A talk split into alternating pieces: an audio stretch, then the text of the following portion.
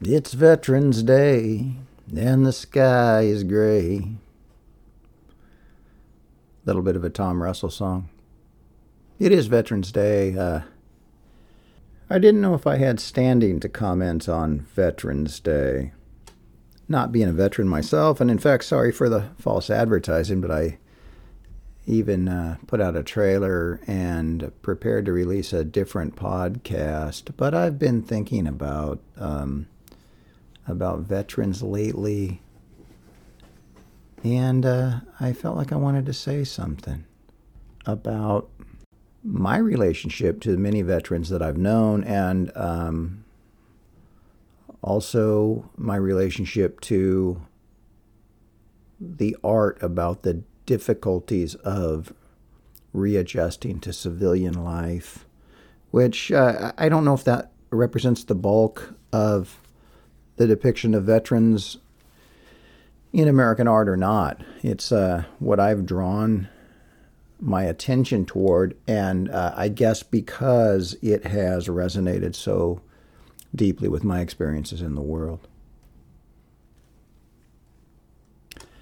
I'm sure there's a whole canon of patriotic songs that I don't really know, but songs like John Prine's great Sam Stone.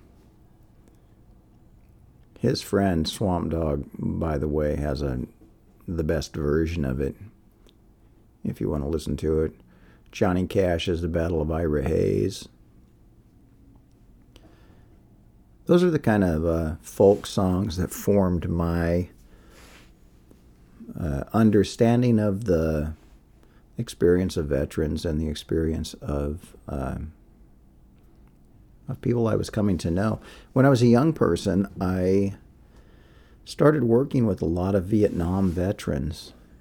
And you know, when you're 18 years old and you're working with a guy who's 35 who's been back from a war that was 15 years ago, you don't you don't really recognize uh, that that was a short time ago for that person. But it was. And uh, when we're talking about uh, the guys I knew when I was young who were in Vietnam, they were pretty much all drafted with a couple of exceptions. A couple of them went to the Navy. A guy I knew really well and really cared about, and he didn't make it much past 50. But he was an important person to me in my life. He was from a logging town around here up in the mountains, and he said that he didn't know anything about Vietnam except for that it was in the jungle, and he figured he'd be safe if he joined the Navy. I have a former student who told me she joined the Marines, and she said, um, I didn't know there was any difference. I just thought it was the military. And I walked into the first office I came to, and it was the Marines she was fairly enthusiastic about her experience, frankly, which I thought was interesting. I guess it all highlights why it's quote unquote necessary to have children fighting our wars. You know, if they knew very much about the situation, they may have avoided it.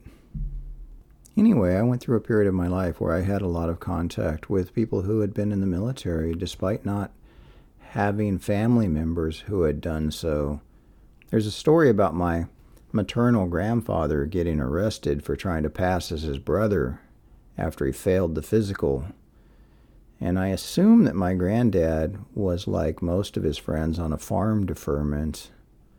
But anyway, most of the people I met in the military or had been in the military when I was young uh, were people I worked with on construction sites or on farm jobs or working in a warehouse or driving a truck. I remember so many of those people, and particularly, I would say that for almost all of them, all of these men I worked with when I was young, who were Vietnam veterans, I would come to a point in my relationship with them where they would, without really intending to, by some trigger, tell me the horrible secret that they packed around with them. Even when they seemed more or less positive about their experiences before that. It's a point in a relationship with a veteran. I don't know if it's universal, but it's a point that I've reached with these people.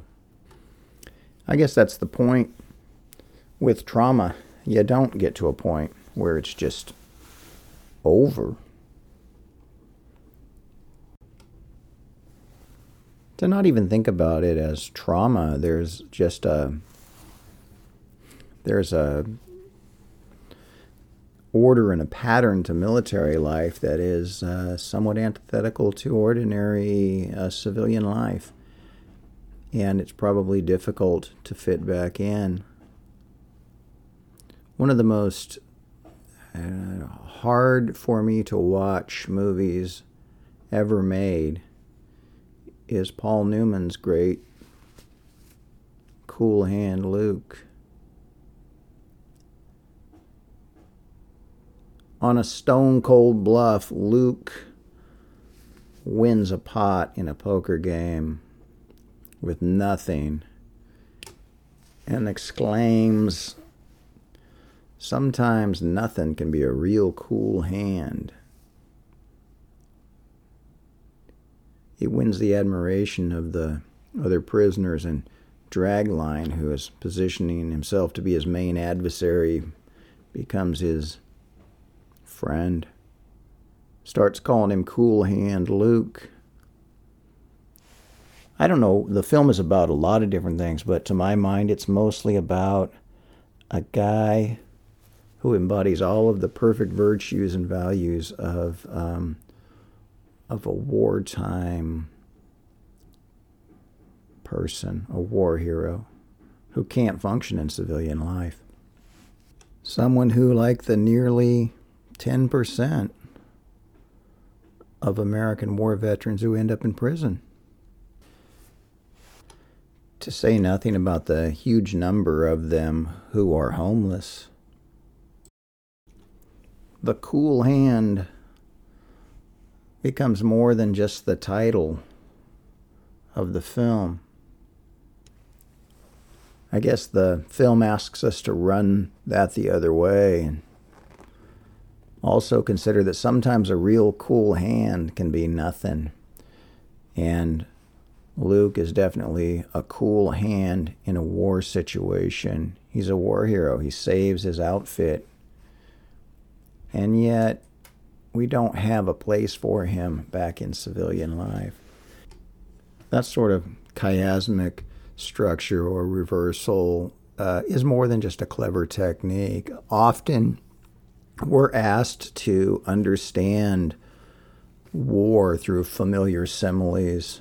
For instance, we have Bible verses where swords are beat into plowshares, um, like in Isaiah, or alternately, where plowshares are beat into swords. Um, and we have that reversal in that's from the book of Joel. And uh, depending on the situation, we ask for this sort of movement between agricultural and military that is meant to form a familiar frame of reference for people in uh, understanding um, how people are supposed to move between military and civilian life. Some of the art that interests me seeks to challenge that and, and show us the strangeness, the the anti human nature of war. You know, it's interesting that they call, like, you know, machine guns and bombs and stuff anti personnel weapons, as opposed to like a weapon that you could, you know, shoot food with. They literally mean anti human. They erase the humans. Anyway, these um, similes often seek to make war strange and familiar at the same time. For instance, in the 11th book of the Iliad, Homer writes or says, who writes him down, writes, And now as a band of reapers mow swaths of wheat or barley upon a rich man's land, and the sheaves fall thick before them, even so did the Trojans and Achaeans fall upon one another.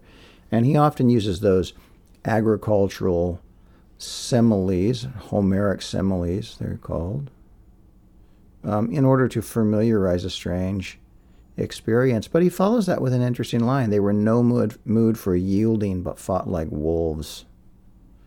And there's something about that that speaks to the inhumanity of war. And you can try to understand it in terms of what's familiar to you, but if you um, are not familiar with it, you cannot know it. Ever ready to make a pun on his own name, Winslow Homer has a great painting from 1865. He started and completed it right as the war ended, and it's called A Veteran in Another Field. And it reverses those lines from the 11th book of the Iliad, um, and it shows a former warrior now reaping actual wheat. It's really a beautiful image. It's, it has three horizontal segments. Um, the foreground has some wheat on the ground. The middle of the painting has some standing wheat. And the top of the painting has some blue sky. And uh, in the right foreground of the painting, there's a jacket that the reaper who's holding a scythe, swinging it. It's a great painting. It has a great technique where Homer shows these these um, horizontal lines that move like downward with the scythe, and they show the different swaths it has taken. Um, and it asks us to think about the passage of time.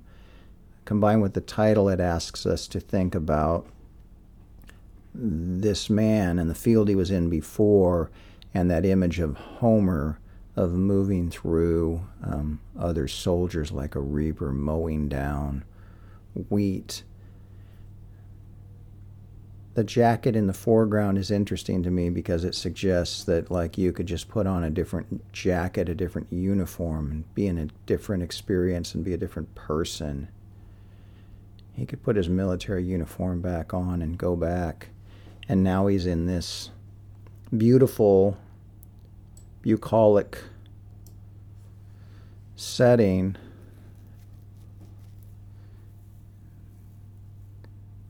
the reaper standing in the dead center of the painting is the only real vertical image except for the stalks of wheat then we can see the close stalks are vertical while the ones he's already mowed are laying on the ground and which stand and which fall seems to be arbitrary on any particular pass of the scythe.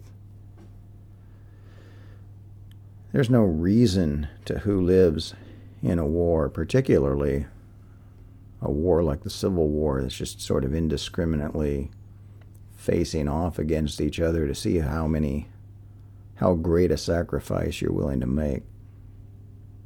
Homer reminds us that the ongoing human toll of the war is significant, no matter how we feel about the war itself. We're also reminded in the painting, of course, that, you know, et in Arcadia ego, you know, that the subject of the painting, the reaper, is already in the other world. But uh, again, that the that the soldier left something of himself in the in the former world. I don't know how modern warfare factors into that though, because uh, you know you can't turn anti-personnel weapons into farm equipment. I don't know. Maybe you can. Maybe you can turn a tank into a tractor or something. I published a little cycle of poems a few years ago in the Cafe Review about some veterans that I that I knew, that I'd worked with. One of them was my friend from the mountains, when I came to that moment in my relationship with him where he told me the thing, um, we were talking about his tattoos. He had these sailor girl tattoos on his forearms. They're just kind of outlined. You know, I like this guy. I identified with him. He came from the same part of Oklahoma as some of my people do. He was a tall, anvil nosed Choctaw guy. He still, at, you know, 40 something, looked like he hadn't ever shaved. So when he was a 17 year old baby faced kid, he started getting these tattoos on his forearms to look like a man, I guess. He would clench his fists and make them dance around. He was telling the story about why they were just outlined. And uh, he was a radio operator. He was on the radio while he um, heard over the radio the last seconds of his friend's, the tattooist's life. My poem concludes the tattoos, of course, came home incomplete, but he could make them dance. Not to analyze my own poems too much or advertise for them, but he, uh, you know, obviously it was more than the tattoos that came home incomplete, I guess. One of the other poems in that cycle was uh, about a student who left school to join the Marines. He'd gotten a jarhead tattoo on his on his left arm, which he came home without, let's just say. And uh, anyway, it was a strange experience for me going from, you know, I was working with these guys who were older and had more experience. They were often my boss or my supervisor or was helping or, you know, somehow somehow they were the more experienced and older people. And then it seemed like I went through a lot of years where I didn't have contact with people who had served in the military until I became a college professor. And uh, even then, it took a while, but eventually veterans started filtering into my life. And I started to know a lot of them, and I started to sort of need to have an opinion on their experience in the military as somebody charged with guiding them and directing them through their studies. In my current situation, I often have to have uh, direct involvement in this process. I'm sometimes charged with helping people try to re enter civilian life. I fairly regularly have to write to the VA and explain why someone ought to be allowed to pursue an English major. This last semester, I had a young lady who was trying to finish her creative writing minor and only needed like one class. And I had to argue to the VA to allow her to do that and explain that that was not some useless pursuit. I feel like they get a new person over there every once in a while, and then I have to sort of re educate that new person they're never a name to me. They're just, you know, Office of Veterans Affairs. I've had other students who won't take their benefits because, as they say, I'm never going to ask those people for anything. So I don't know. Most of my experience is that people are not wholly enthusiastic about their participation in our in our military. A few years ago, I had the unique situation of having a Korean War veteran in class finishing a degree, a Vietnam veteran um, going through a program we have for uh, retired people, and three Gulf War veterans um, finishing their degrees in my class on Veterans Day, and I witnessed and and I guess to a certain extent moderated, um, but tried to stay out of the way of a conversation that they all had about their military service. And I want to say that they all had uh, very passionate views and very divergent views, and they ranged from positive to wholly negative.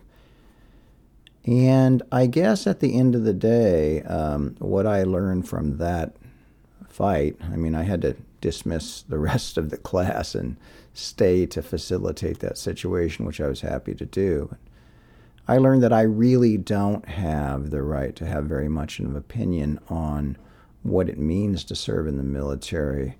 But I also recognize that I do have a very strong obligation to care about the people in my life who experienced that and to recognize that it's a uh, an experience that's beyond my comprehension and understanding, and that I needed to navigate around those people with a certain amount of uh, of grace and to provide them with a certain amount of latitude, um, not only to go through their own experience, but to um, express it to me in the language that um, was appropriate to them. And uh, many of the younger people said that they don't like it when people say, "Thank you for your service." So maybe what I'll say at the end of this podcast is. Uh, I'm here to listen. And thanks for being you.